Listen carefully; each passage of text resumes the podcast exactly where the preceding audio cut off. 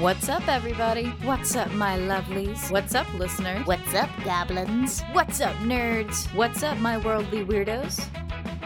You know what time it is. It's time to Mad Gab. What's up, my colleagues of absolute weirdness? It's Mad Gab with Maggie here on Spotify. As you know, this show is chopped up into three different little pieces of knowledge sushi for you to enjoy. We shall be diving into a variety of topics today, so let's get to it.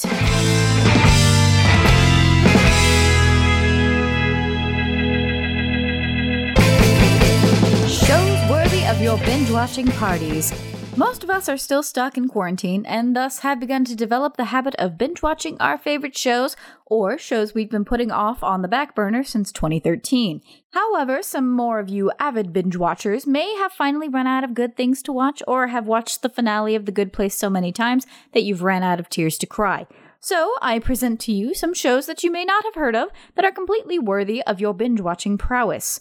One of the shows I've discovered during this pandemic is a little beauty called The Librarians. Following the weird and wonderful footsteps of the popular TV movies of the same name, The Librarians is about the wonders of the world, the history of myths and legends brought to life, and how magic is real and very dangerous. Starring the talented cast of Noah Wyle, reprising his role from the movies as Flynn Carsen, Rebecca Romijn, Lindy Booth, Christian Kane, John Harlan Kim, and John Larroquette, this amazing series follows the newest librarians and their adventures to stop magic from tearing the entire world apart. With exciting fantasy adventures and really good character driven episodes, this show is definitely worth the watch. Another great series to binge watch, and this one's for you anime geeks out there, is Kekkai Sensen or Blood Battle Front Blockade for English translation. A wonderful series, albeit short, follows the strange supernatural adventures of Leonardo Watch, a young man who was gifted with the all seeing eyes of the gods. After joining the secret organization Libra, he intends to find out why he was given the eyes in the first place, and to help keep the balance in the city of Hellsalem's Lot, where dark magic, vampires, and supernatural events run rampant on the daily. It has just as many hilarious and heartwarming moments as it does an interesting plotline and amazing characters. You can stream both of these awesome shows on Hulu. Guys, again, highly recommend checking out The Librarians. It was uh, running on TNT a couple of years ago. It has four amazing seasons. Uh, the cast is incredible. If you guys are fans of Leverage, it was developed, but it was produced and developed by uh, Dean Devlin, who is who was the producer of the Leverage series. Christian Kane is in this as well. He was also part of the Leverage series. So, if you're a Leverage fan, another show I recommend watching, but unfortunately it is not on any streaming services as I know this because I have all 5 DVDs. Um, but yeah, you should totally check out Leverage. Uh, you should totally check out The Librarians. And for those of you anime fans out there, please check out Kekkai Sensen. It is a lovely two season thriller, supernatural investigative series uh, that follows hilarity and great cal- ca- uh, character development. So, yeah, go check those out, guys.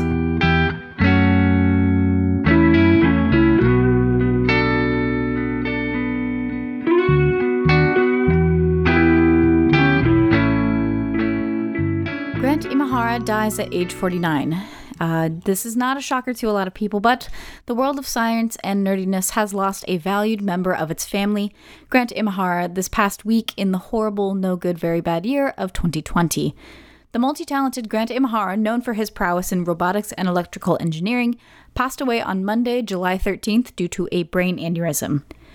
He was well known for being one of the beloved co hosts of Mythbusters and the Netflix original series, The White Rabbit Project, where he and his companions, Tory Belleci and Kari Byron, also former Mythbusters hosts, would conduct crazy experiments in the name of science, along with some theatrics jumped in between. Known as the resident geek of the show, Imahara was responsible for bringing some of the toughest myths to life with his incredible robotics and engineering skills. He even worked for Lucasfilms, known as the creators of Star Wars franchise, for a time, as Washington Post editor Timothy Bella reveals, quote, he was one of the few officially trained operators for R2D2, unquote. To lose such a remarkable man in this time is heartbreaking. Many of his friends and family from the community have spoken out about his passing in the last weeks, including the brilliant Adam Savage, who had this to say on the subject. Quote, I'm at a loss. No words. I've been part of two big families with Grant Imahara over the last 22 years. Grant was a truly brilliant engineer, artist, and performer, but also such a generous, easygoing, and gentle person. Working with Grant was so much fun. I'll miss my friend. Unquote. Adam Savage also remembers his dear friend in his podcast this past week, which I highly recommend you go check out on YouTube. To Grant Imahara, a beloved icon of science and engineering, we won't ever forget what you've inspired us to do. We will miss you. There's not a whole lot more I can say about the situation. Grant Imahara was probably one of my favorite people to watch on Mythbusters. He was just a very welcoming presence. He was incredibly intelligent. He was also just a big goofball. And I will always remember him as someone who inspired others to be curious about not only engineering and robotics, but just the science practice in general, and just to continue to be a geek, like love who you are. So I think Grant Imahara uh, is it's very unfortunate for his passing. Uh, my thoughts and prayers and good vibes and whatever I can do to help goes out to his family and his friends uh, during these past few weeks. But I didn't want to review this story last week because I ended up crying every time I took this, I recorded this. To Grant Mahara, we will miss you dearly, and thank you so much for inspiring us and teaching us to continue to be curious. Thank you so much.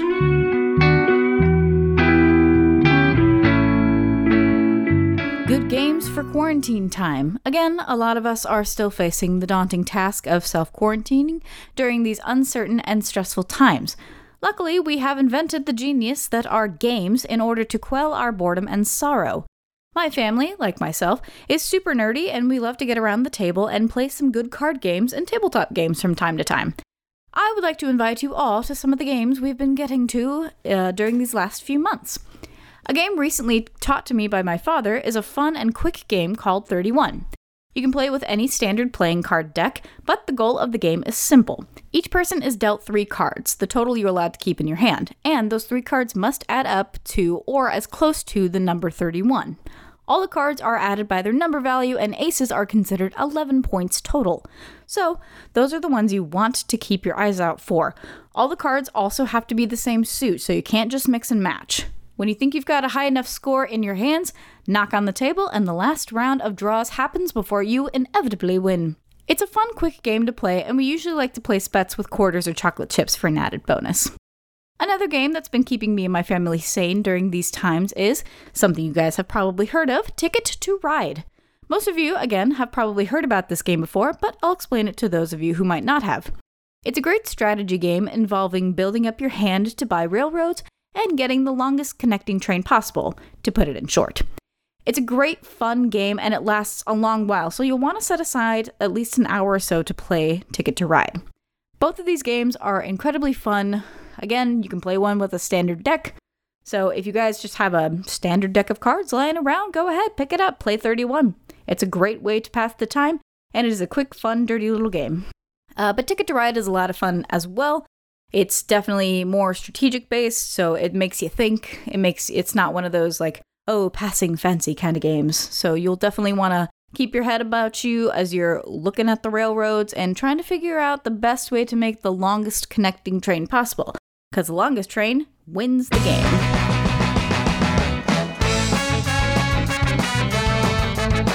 Fact of the day. We're now winding down to the end of the show here, but did you know that cheese is the most stolen food in the world? Among other high market value foods, such as meats and alcohol, cheese is one of the highest stolen foods around the world. So much so that a woman in Oregon back in 2017 had stolen over $600 worth of Gouda and blue cheese from a Whole Foods. That really stinks. Get it? Because it's cheese? I like to think I'm funny. Thanks to everyone so much for joining me this week on Mad Gab. But before I end the show, I'd like to ask you a question. What's your favorite game you've been playing during quarantine?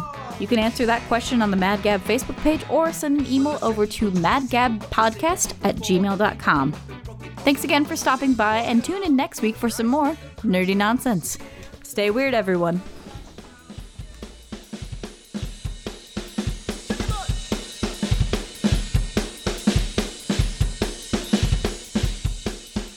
If you like the show and want updates on future episodes slash content, please check out the Mad Gab Facebook page link in the description and give us a like or a follow. Thanks again for tuning in.